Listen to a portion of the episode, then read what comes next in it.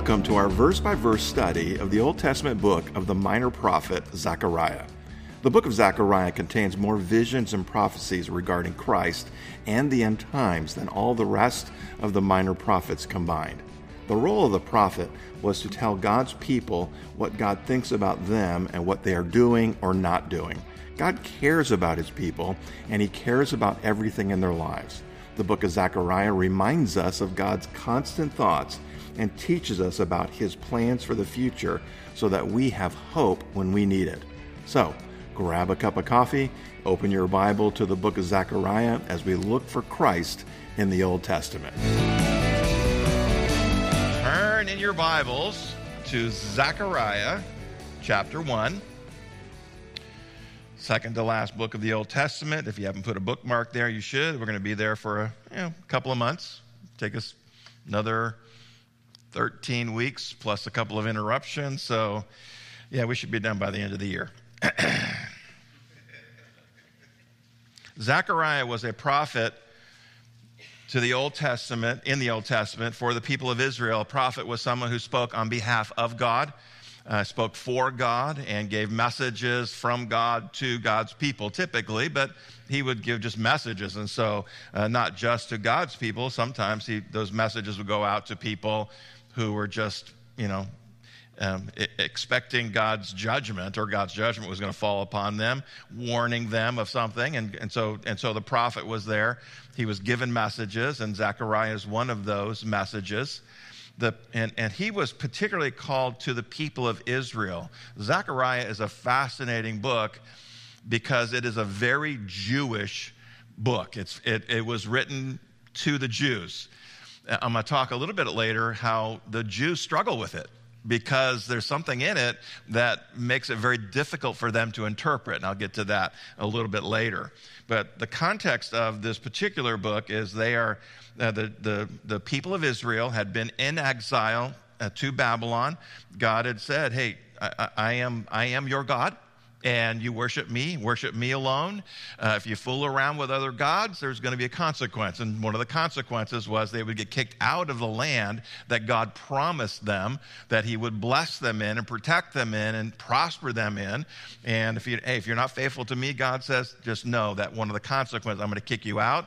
Well, they didn't listen, and God kicked them out for 70 years. Well, they're back in. They've been back in about 15, 16 years back in the land, and they were rebuilding the temple because the temple, the whole city had been just de- devastated. So it had been laid, it had laid desolate for 70 years. So they're back in the land.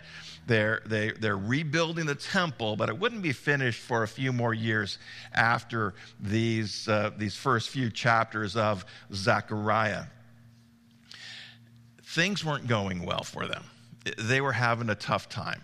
Uh, they'd come back from Babylon, and so they're back in the land, but everything was just, I mean, you can imagine laying desolate for 70 years. You basically starting from scratch to rebuild everything.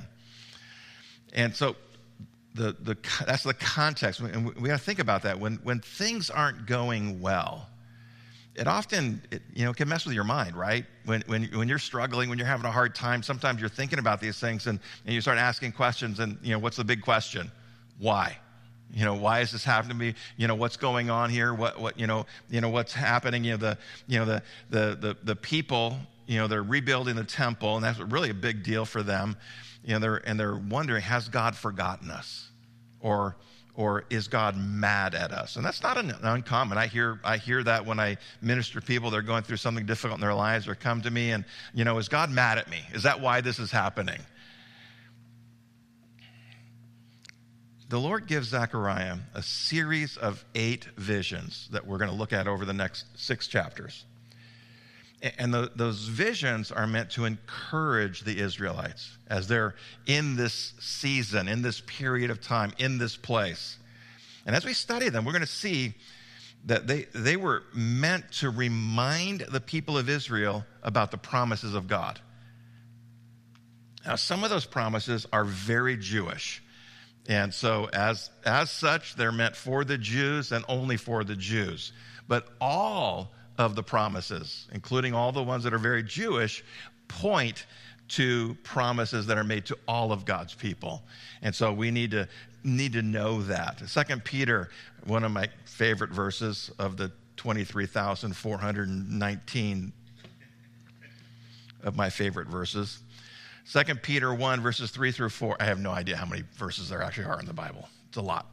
His divine power has given to us all things that pertain to life and godliness. All things, notice that, through the knowledge of Him who called us by glory and virtue, by which we have been, have been given to us, have been given, past tense, exceedingly great and precious promises, that through these you may be partakers of the divine nature, having escaped the corruption that is in the world through lust. The, here's the thing when doesn't matter where you're at in life, if, if things are going great, praise Him. Praise Him when things are going great.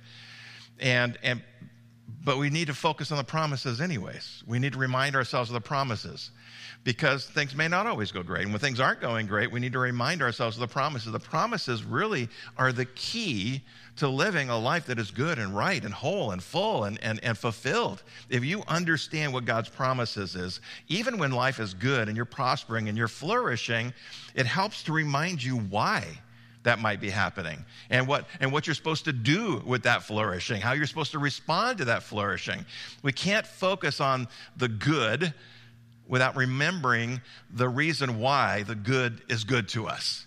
And, and so the promises are so important. They're really important when we come to those times when things aren't that great, when, when, when we're sick or, or some sort of a, a, a chronic illness or a, a, you know, a loss, whatever it might be, when we come to those things, the promises believed, and that's key, the promises of God believed can carry us through those things. Not just knowing the promises, we have to believe the promises. Because sometimes we know the promises, but well, maybe, you know, you know that's for that's for the that's for somebody over here. That's somebody in that situation. Or some, that's for the pastor. You know, you know that particular promise is for the pastor. There are no special promises for the pastor in case you're wondering. I don't get any extra bonus points or any of that sort of thing. All of the promises are for all of God's people, and we need to remember that. And we need to believe them because believing is absolutely crucial. A promise can do you no good if you don't believe it. Just having a promise won't carry you through this other end. You need to believe. It's one of those things that can keep us from despair when things are hard. It can, they, they, God's promises believed. Okay, give us hope when, when the situation around us is hopeless. God's promises, when we believe God's promises, can also f- enable us to have joy, to experience joy, even in the midst of suffering and difficulty. God's promises are absolutely key. So we're going to pray, and then we're going to look at a few verses this morning. Heavenly Father, we do come. I thank you, Lord God, for your promises. Lord, so many, so many that if we if we took the time that we could find a promise for every circumstance, every situation, every care, every worry, every hope, every desire, every need, every want, Everything that is in our lives, that you've promised, you've made promises to us. You've made exceedingly great and precious promises to us. And Lord, you would, you would challenge us to seek out those promises in your word and then to understand what it is they mean and, and how they apply to us. And then you would call us to believe them. And so I pray, Lord, as we get into this text this morning, that you would help us to see your promises more clearly that we might, that we might be able to uh, just make them a part of our, our very being, that we would believe them as absolute truth, and that we would, we would align our life with those promises. We praise you, we love you. And Lord, I, I want to lift up all of those who are not feeling well this morning, and I know there's a bunch. And I pray, Lord, for your special touch upon them. I pray that you'd bless them, Lord, that you would, you, would, you would help them to get through to the other side of this, and that you would help them, Lord God, to, to get back as soon as possible. We praise you, we love you, and we lift this morning up to you in Jesus' name. Amen. So, if remember, last week we, we began the book of Zechariah with a, with a call to return to the Lord. And so we, that's, that's the context of the very next thing. That's kind of the beginning of it. Okay, you need to come back. You need to, you need to look at your life and see where your life is out of alignment with God and His Word and bring yourself back to that. Come back to what it is that God's calling you to. So, because God, God is going to bless you, but you know, you, you can't be away from God and expect, expect to experience His blessing. Come back and, and get to know Him, get to get back to that place where you belong. So we'll pick it up in verse 7. On the 24th day of the 11th month, which is the month of Shebat, in the second year of Darius, the word of the Lord came to Zechariah, the son of Berechiah, the son of Iddo, the prophet. So, about three months have passed between the first six verses and, and what we see ultimately will be over the next several chapters. So, from here all the way through the end of chapter six, we're going to have eight visions. And the, the sense of the text is they all happened on the same night. So, you know, it looks like it covers some time, but in fact, it all happens very quickly. God gives us rapid fire visions to Je- Zechariah. I almost said Jeremiah. I'm not there yet. But you want to notice one word there. I'm going to call these out as we can, and it's the word Lord. And, and there's a couple of um, Hebrew words that are translated Lord to the English word Lord in the Bible. And we need to know that because they're, they're pretty important. The two words that we see translated are the word Adonai and the word that we transliterate as Yahweh. Adonai means ruler or king. Yahweh is the covenant name of God Almighty. So anytime you see Yahweh, the, it's always Y H W H. It's actually, there's a lot more to it. I don't have time to get into all of the stuff there. But you can, you can tell them apart, which one's being used there, by the way the translators spell it or write the word out. I think we bring it up here. Notice how Lord is on the top is, is illustrated there. It's all caps. Sometimes it'll be a capital L with small capitals O R D. If it's, if it's Yahweh. If it's Adonai, it's spelled in the normal way that you would write it. Though, if it refers to the second person of the Godhead, you might see Lord capitalized in the middle of a sentence, indicating that it is that. So if you need more about that, you're confused about it, go see Randy. He can help you understand it better because he's smart. So, so, so, so what we have here, we have the Lord God Almighty speaking. And he's giving a word to the, to the prophet Zechariah. So, so, you know, if God speaks to you, what should you do? Listen and respond, right? I mean, I, wouldn't that be the right way to respond if you actually hear the voice of God? That's one of the things we understand about, about what's going on here you know, as New Testament believers, is God speaking to God's people? Say yes. Yes, He is. But you may not be able to discern His voice. It takes practice. It, it, it, may not be one of those things where, where, like the prophet says, Thus saith the Lord, because they knew without doubt who was talking. And, and how they knew that was something that was kind of bound up in the way that God was working with them. But a very clear voice. They knew it was God speaking. And so when God speaks, he has an expectation of, of you doing whatever it is that he says, right? That makes sense. If God, if God, all, if God, Lord God Almighty speaks to you, you should probably do what he says, right? Does that sound like a good idea? Anybody? Man, we're a little drowsy today, I can tell. Yes, please, let's do that. So, so, so we got God speaking to him. And one of the things we're going we're gonna, we're gonna look at and we're going to talk about a lot as we go through this, there's a lot of symbolism in the book of Zechariah. And we're not going to have a, a ton of time to really dig deep into the symbols. And so a lot of times I'm just going to tell you what it symbolizes. But all of these things you can go through and you can study them and you can see where these, these images are used elsewhere. A symbol is something out of the natural world that is used to describe a spiritual thing. And so that's the best way to describe a symbol. And they're all through the Bible. The, the, the books of the prophets are often filled with them. The book of Revelation, you know, the, the, the revelation of Jesus Christ, the, you know, the end of the book, you know, it's filled with symbols and, and images and illustrations. And so it's important for us to take some, take some time and look at them. But for the sake of time here, we're going to, I'm just going to tell you what they say. Okay? Is that okay with everybody? Nod your heads like you're okay with that. Thank you. I'm working hard up here. Verse 8.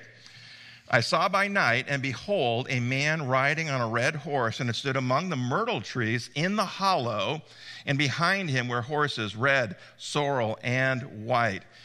One of the things to understand is that, that there are no unnecessary words in the Bible. There are no words that are not in there on purpose. And so every time we see something like these colors, they, they mean something. We're not going to get into it here.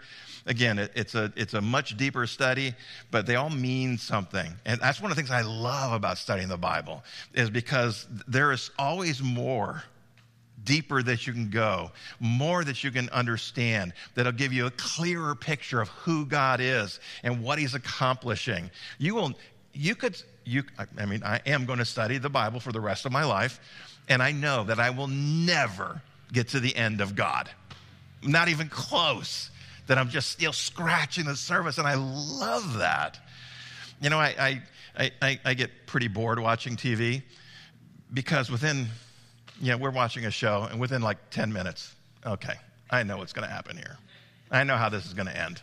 You know, I know, I know who the bad guy is, even though they haven't said. I know what's, I just, I just know. And it's because that's, okay, we've seen all these things before. There are, there is nothing new except here in this book. You will never get to the end of discovering who God is and what he's saying to us. Glorious. Sorry, that was a little sidetrack there. Then I said, My Lord, what are these? And I, as, Zechariah speaking, so the angel who talked with me said to me, I will show you what they are. And the man who stood among the myrtle trees answered and said, These are the ones whom the Lord has sent to walk to and fro throughout the earth. So these four horse, horsemen, four horses and horsemen, first off, are not the same one as the four horsemen of the apocalypse. So, so the, the people try to, to make them fit, they just don't. And so, and so just know that. Again, there's a lot of symbolism there, but they're, that's not the same ones. There are a couple of interesting symbols here. The myrtle trees is a symbol of Israel, the, the, the nation of Israel. And the hollow, uh, some translations will say ravine or valley, is, sim, is symbolic of a, of a low state. That, that, that the, the, nation of Israel is in this very humble state. But at, at the time that Zechariah is writing, it's exactly what it is. They're back in the land, but they're, they're, it's a pretty, pretty poor kind of an environment. And, and, and, and, and looking at this like, okay, well, but what does that mean? What, what is going on here? Which is a very obvious question. And he says, Well, these horsemen, they're going out patrolling the earth, you know, looking at these nations. And that's going to come, that's going to be important later on, checking the state of those nations. Verse 11. So they answered the angel of the Lord, who stood among the myrtle trees, and said, We have walked to and fro throughout the earth, and behold, all the earth is resting quietly. Resting quietly um, very likely refers to the, the, the, the, the attitude of these other nations around Israel, around the world, regarding Israel, that their attitude toward Israel. Listen, we, we all know that, that God doesn't like it when we oppose, when a, when a nation opposes Israel, right? Can we, can we acknowledge that? If you oppose Israel, you're going to have a problem with God. Well, indifference and thoughtlessness toward Israel isn't much better. If you don't care about Israel or what happens to Israel, it's almost as bad as, as being opposed to them as, in God's eyes. That's, that's the sense we get here from this resting quietly, is they just don't care what's going on in Israel. We can understand it, but the point is, God doesn't care about it. I want you to notice who these writers are talking to. And it says, the angel of the Lord. That's important. The angel of the Lord is a manifestation of the pre incarnate Christ. This is what we refer to as a Christophany. So, anytime that Christ shows up in the Old Testament, right? We know the Old Testament, when it did happen, before Christ was born, that anytime Christ shows up there, which he does many times, is referred to as a Christophany. And it, it teaches us a bunch of things. One of those things is that he pre existed his birth, right? Okay, does anybody fully understand that? Yeah, we, we acknowledge the reality of it, but how does that actually happen? Okay, it's a God thing, okay? Once you're God, oh, you're never to be God. Hmm, you'll never know that then. We'll figure it out. We'll figure it out. So, before Jesus took on human flesh, he walked among his creation. He, he appeared in ways. He, he, appeared in ways that, just like any of you sitting here, you would, you would see and relate to him just like you would anyone else here. Teaches us that Jesus, the Christ, existed with God from eternity past.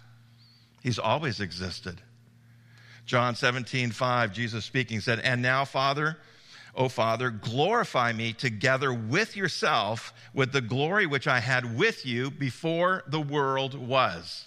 Before the world was. What does that mean? Before any of this existed, Jesus existed with the Father. This is why this book, this is one of the reasons why this book is, is, is, is fascinating to me, but is difficult for a Jewish interpretation Jesus is the key to understanding the book of Zechariah. Without Jesus, it's very difficult. Many Jewish scholars look at it and they say, We really don't know what to think about this book. The prophecies, all of them point to Christ, point to his second coming, his first and second coming. And so they really struggle with trying to put these pieces together because it doesn't make sense based on their theology. Why is that, why is that so? because there's something wrong with their theology, right? You can't, if you don't have Jesus, it just doesn't work. And that's true for not just this book, but ultimately for all of them. Zechariah.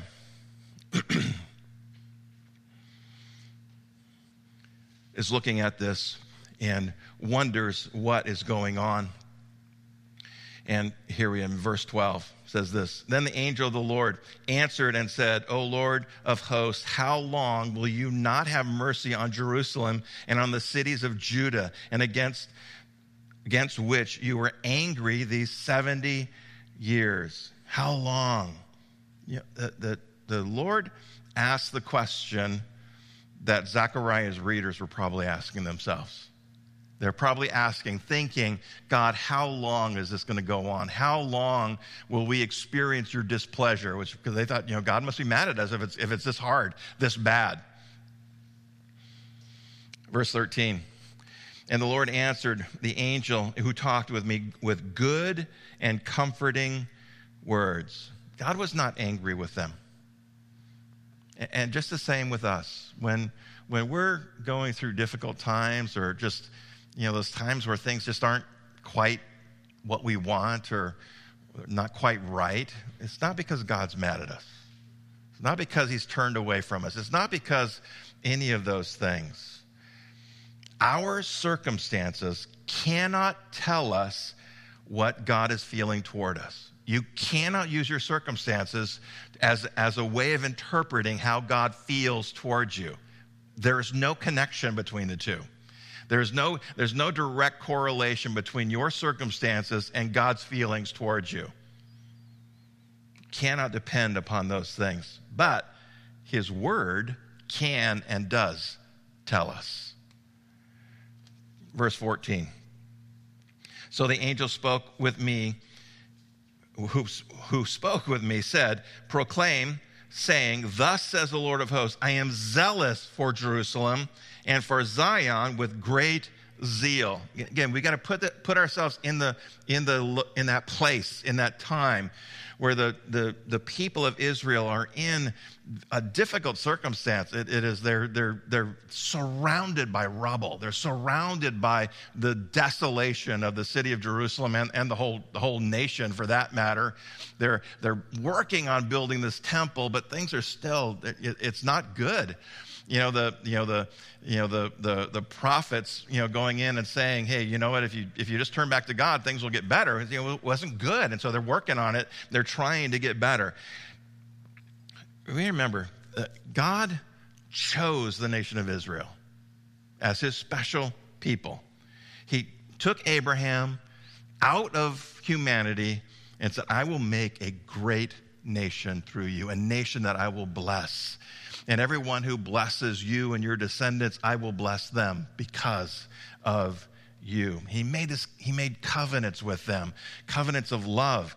Uh, Exodus 6 7, he says this I will take you as my people. God speaking to the people of Israel, you are my people. He didn't say those things to other nations. And and I will be your God. Then you shall know that I am the Lord your God who brings you out from under the burdens of the Egyptians. This covenant included a, a, a command of absolute faithfulness. The closest thing that we probably have in humanity is marriage. When, when, when I stood in front of, you know, my two friends and uh, all of Kelly's hundreds of family and friends. We made a covenant before God. Even before I knew God, there was a covenant was established, and that covenant included absolute faithfulness to one another. And that, and that, and that required that both of us are faithful to the other person. Zeal is an expression of, of passion that is similar to jealousy. They're not exactly the same, but they're very similar. When, when we are zealous for someone or something, the idea is that there's just this, this sense of passion for it, and it's usually in a, a positive way. It doesn't, it's not always positive, but it's usually in a positive way.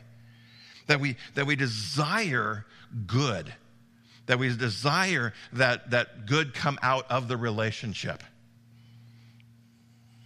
You know, and, and, not only is that, but that the idea that something else could come in and mess with that is not pleasant and will, and will, will result in our passion being directed in a negative way toward those interferences. For example, I am zealous for Kelly. I, I, want her to experience the fullness of God's blessings. I want God to do great and amazing things with her. And so, and so I'm going to try to protect that. Anything that comes in that threatens her or threatens it, I'm, I'm going to stand up and resist that. I'm going to be upset about that if something or someone comes against her. That's zeal. That's, that's, that's that sense of, of, of desiring not just not just the faithfulness of our relationship, but also the, the, you know, the, the faithfulness to keep the you know, other stuff out of the relationship.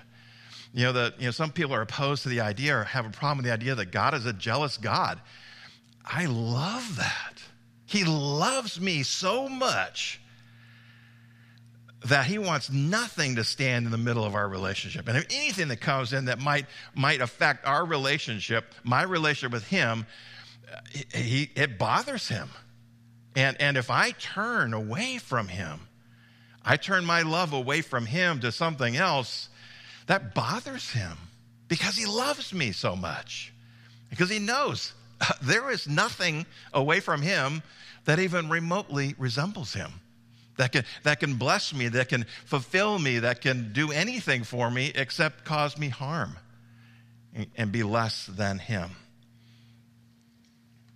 God's zeal for Jerusalem, because that's the focus on this particular text, and for Zion means that he is upset with anyone or anything that interferes with the right relationship that he has with them. And, and, and when we watch, and, and Randy talks about this a lot, and we talk about it at the prophecy meeting, that there are a lot of nations that are opposed to the, to the very existence of Israel. That just, just the fact that they exist, not even the fact that they're in the land of Israel, but the fact that, that, that Jews exist on earth, they, there's a, a, a, the anti Semitism is real, it's alive, and it is demonic. And it, and, it, and it's all over the place. It's irrational. It has to be demonic because it's so irrational. Again, those people come against God, they've got against Israel, they got to know they're not just coming against Israel. They're standing against God and God's relationship with them. If they try to interfere with that, there's going to be a problem. God's just not going to stand by and allow evil toward his people to go unpunished. And so we need to recognize that's why we stand with Israel. We will always stand with Israel because we believe that God chose them. Whether they're walking with him or not, that, you know, God told us to stand with Israel. We're going to stand with them. We don't always agree with everything they do, but we stand with them as a people because God loves them and chose them. Verse 15 I am exceedingly angry with the nations at ease, for I was a little angry, and they helped, but with evil intent. What's going on there is that, that God called the Jews, the Israelites, as a people to, to worship him and him alone. He said it over and over and over. He, sent prophet after prophet after prophet telling them, God is the only true God. Worship him and him alone. Don't worship the gods of these nations around you. Don't worship the gods of your own creation. Worship me and me alone. And if you don't, there's going to be a consequence. And one of the consequences was the exile. Another one is that he would send in foreign nations, ungodly nations, to punish them. It, we first see it happening, one of the big places you see it happening in the book of Judges. You want to just, it weirds me out every time I read it, but there it is. You know, they follow God for a little while, they turn away, God sends a nation in to, you know, the Amalekites or the, or the, you know, the termites or whoever else he sends, but he sends some nation in to punish them. You know, then they turn back to God and they, oh, God, you're our only God. And then, you know, they get, you know, fat, dumb, and lazy, and they turn away again. And over and over and over it happens. He, God sent, would send prophet after prophet after prophet to warn them just love me, worship me, and me alone. And I will bless you. I will protect you. I will prosper you. He promised to do things with Israel he didn't promise to anyone else in history. And they didn't do it. And so God did what he said he was going to do. God is always faithful to keep his promises, whether it's promises to bless or promises to curse. And so he sent these foreign nations in. But they were, they were not godly nations. And these foreign nations usually didn't even know that they were being used by God to do that. Isaiah 10:5 says this, "Woe to Assyria, the rod of my anger and the staff in whose hand is my indignation." God used the nation of Assyria to come against the northern tribes and, and to and to eh, ultimately to take them into exile. But because they were evil, not, not just Assyrians, but the Babylonians too, and they punished Israel more than God desired, that God had a plan to deal with them. He was angry with them. And we're going to see how he deals with them, or kind of how he's going to deal with them in the second vision, which we'll get to at the end. But first, and here's the kind of the key, which I might almost get done in time today. We'll see. But first, six promises God makes in the next two verses. For those of you that are note takers, two sets of three, which makes me okay, according to Pastor Ryan's way of doing things. I don't know what that means. Verse 16. Therefore, thus says the Lord, I am returning to Jerusalem with mercy. My house shall be built in it, says the Lord of hosts, and a surveyor's line shall be stretched out over Jerusalem. Jerusalem had been destroyed and lay desolate for at least 70 years. And even though they'd been back in the land for a while, it was still in pretty bad shape. but they have a promise here. And this is why, you know, that when, when, we, when we, especially when we're in a, a time of, of extended time when things aren't going the way we want. I mean, maybe you've experienced that where things kind of get kind of get hard, but then it, it goes on for a while. We can we can start to really wonder. We can start to question things. And so and so God makes these promises to them. Or he reminds them of promises. These are actually promises found elsewhere. But the very first one, he says the, the promise of God's merciful presence. The, for the people of Israel, the idea that God was with them was very important. And for them, that was symbolized in the temple. The temple was the symbol of God's presence. And what he's saying here, I promise to be in your presence. It includes the idea of peace and protection and provision and all the blessings that you might want. Now, that, that will be fulfilled literally at the first advent, at the, at the arrival of Christ in Jerusalem, the very first time he comes and will come again. As Christians, this is an everyday reality. I think we sometimes forget this. We sometimes forget that, that, that God is always with us. We are always in his presence. Not just that he's in the world. That's, that's awesome. That's great. But the reality that he is not just, not just in the world, he is in us. You cannot, as, if you're a believer in Jesus Christ, you cannot be separated from God's presence, ever. Ephesians 3:16 that he would grant you, according to the riches of his glory, to be strengthened with the might of his spirit in the inner man or woman, that Christ may dwell in your hearts through faith. Through faith, we can know with absolute certainty that God is present. God the Son in Jesus Christ, God the Holy Spirit is dwelling in us. We don't have to understand how that how that functions, how it works, but it's just a reality that we, uh, we appropriate by faith. We believe God is always with us, always with us.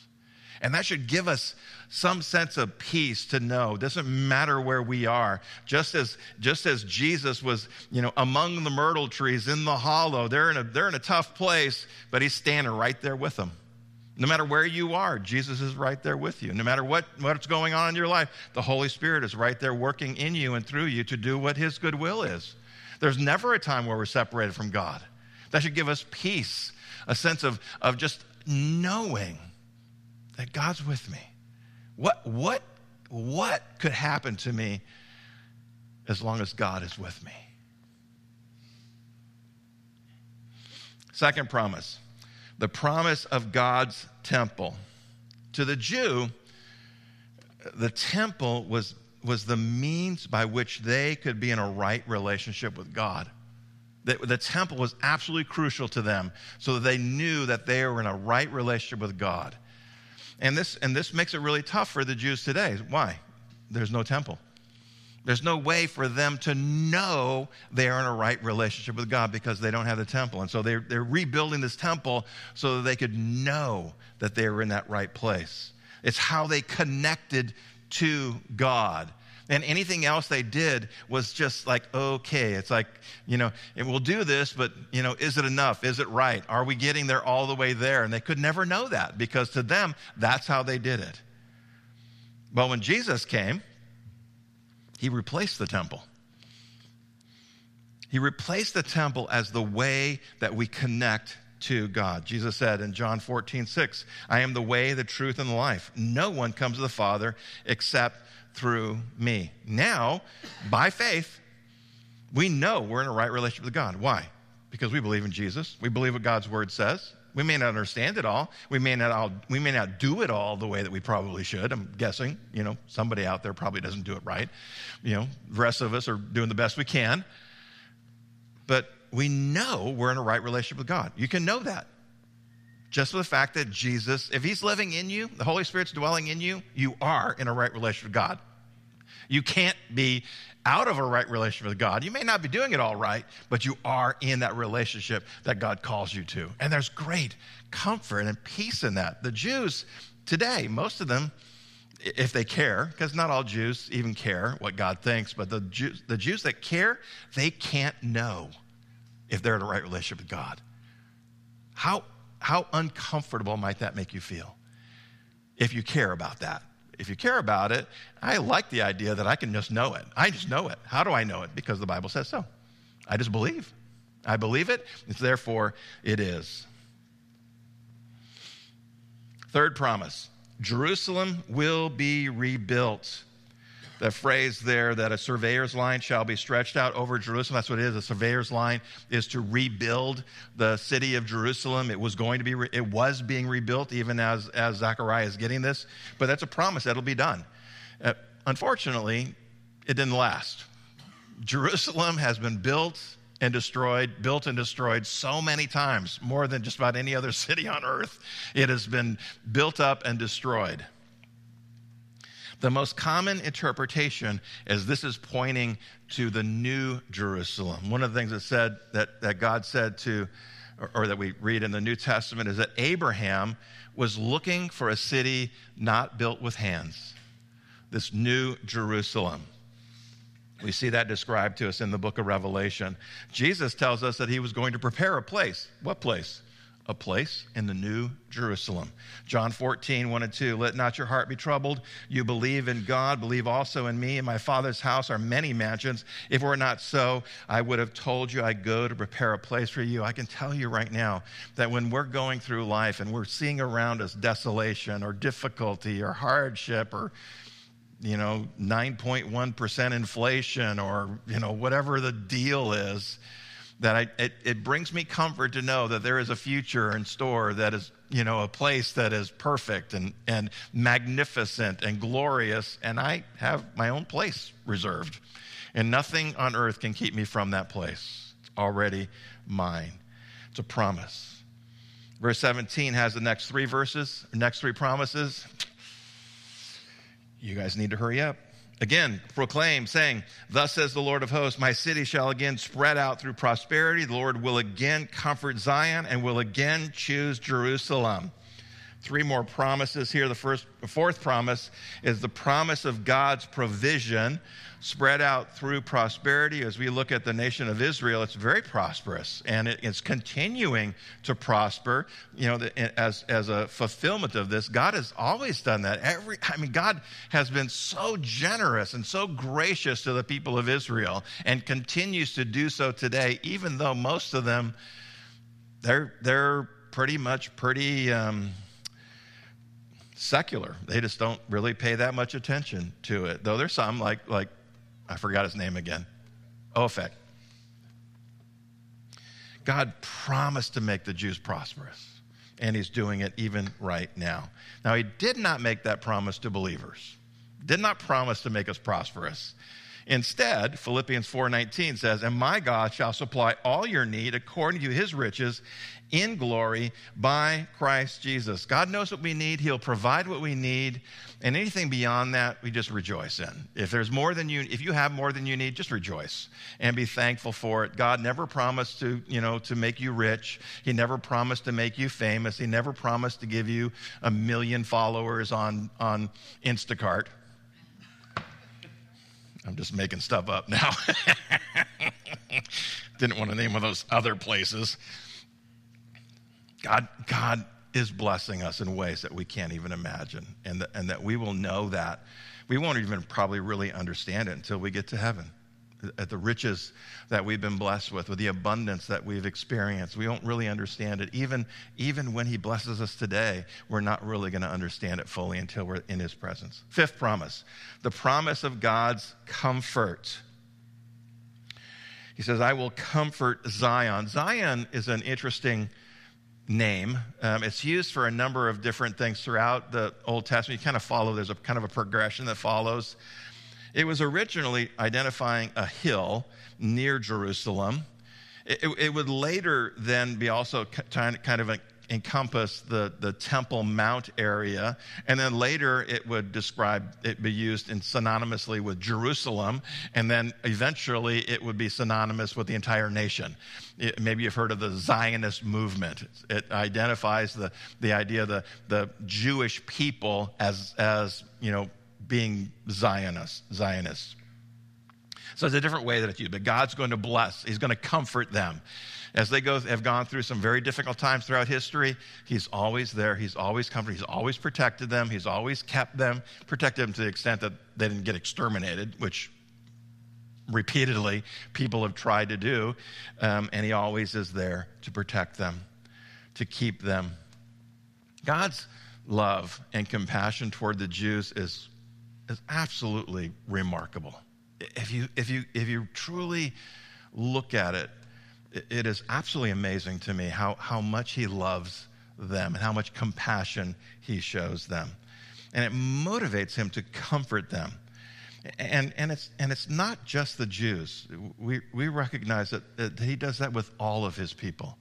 In 2 Corinthians 1 3 through 4, it says this Blessed be the God and Father of our Lord Jesus Christ, the Father of mercies and God of all comfort. If you're being comforted, it's coming straight from God, who comforts us in all our tribulation, that we may be able to comfort those who, who are in any trouble with the comfort with which we ourselves are comforted by God. God comforts us.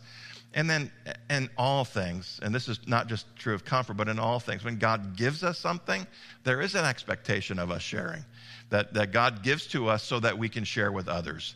And, and that's part of this, this give and take that is this thing we call Christianity. Sixth promise the promise of God's choice. God chose Abraham, Isaac, and Jacob and his descendants to be his people, his chosen people. And he made eternal promises to them, eternal covenants with them that cannot be broken, that the Jews will always be God's people no matter what. As believers, we are grafted into the family of God. We are not the Jews. And many of the promises that God made to the Jews don't apply to us, but we're grafted into the family. And so many of these things, the, the, the many relational things, um, are also us. We can, can, we can call ourselves chosen people as well. Just don't try to pretend that you are Jewish or that you replace the Jews. That isn't going to happen in this universe. God's zeal for the Jewish people is manifested in the promises that he made to them. His love and, and zeal for us is manifested in the promises he made to us. Some of them overlap with the Jewish promises, but not all of them. And his, and his his love is also seen in his jealousy for their affection. And the same thing is true for us. If we allow our affection to be diverted or diluted by other things, if, if our love for God isn't paramount to everything else in our lives, including love of spouses and children and grandchildren and everything else, if, if your love for God isn't the main thing, then, then you're, you're, you're in a wrong place.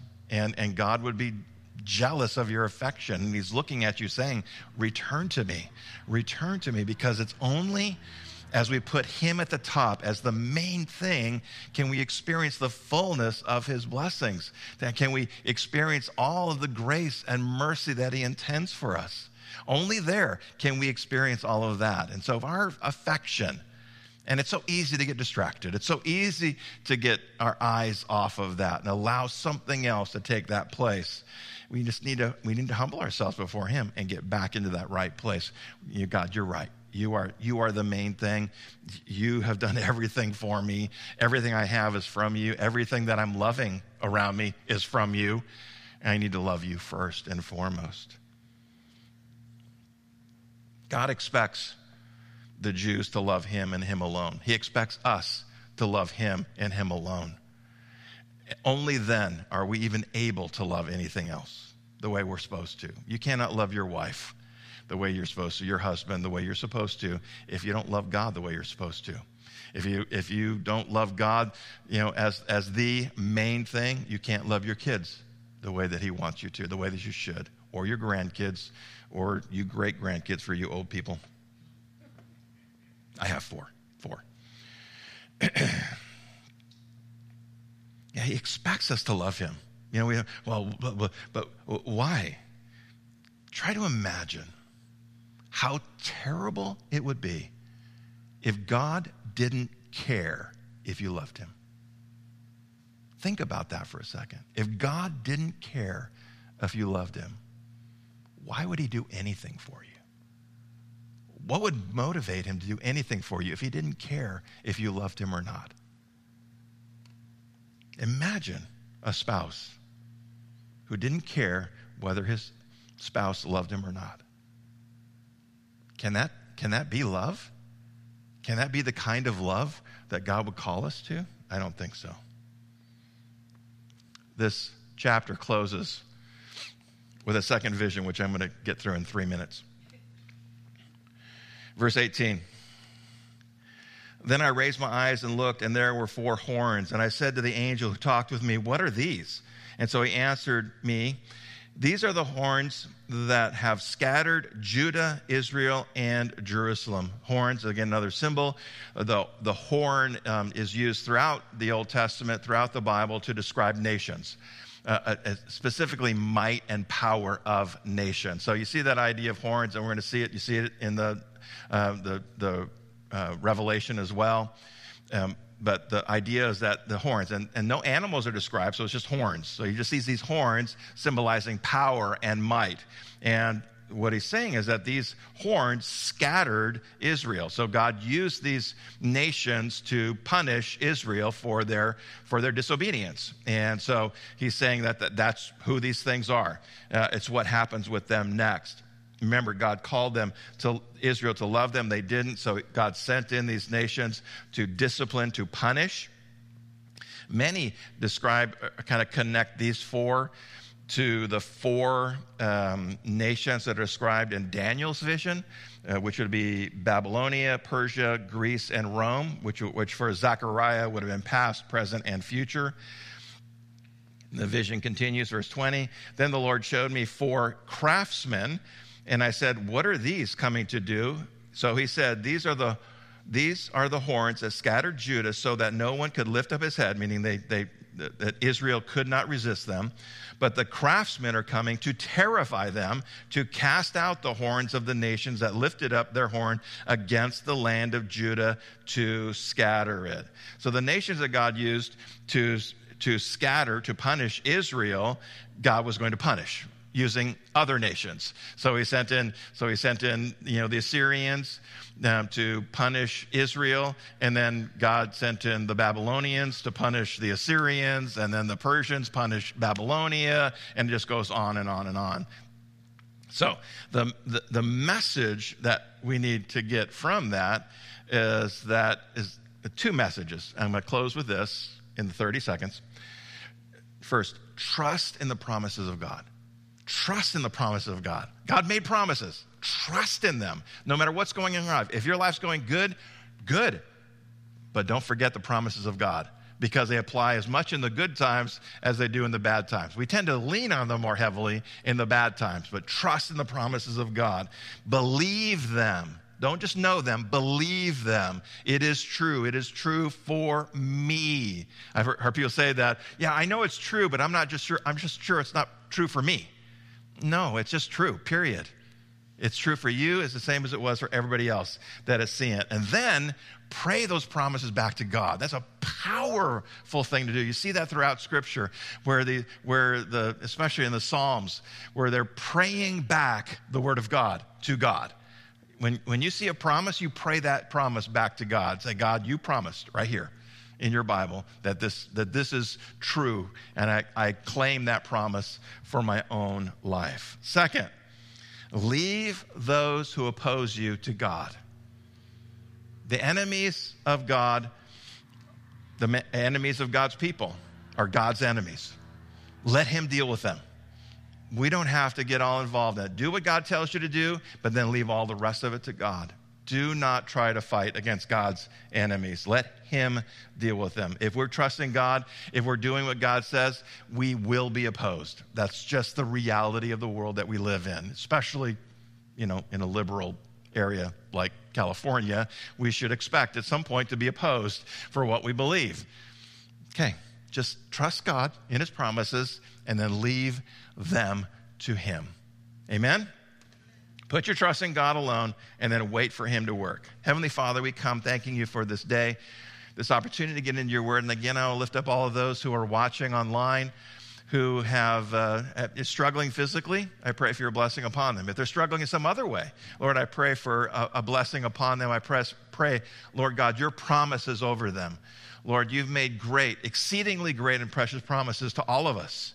Lord, help us to help us to believe, help us to obey, and help us to trust in those promises. So we ask for your special touch upon all of us. We pray for your blessing over this day and all that's in it. And I pray those, um, those that, that have uh, physical struggles, that you would heal them. And for those of us who don't, that you would keep us healthy. And we pray it all in Jesus' name. Amen. God bless you all. Have a radical week with Jesus. Amen.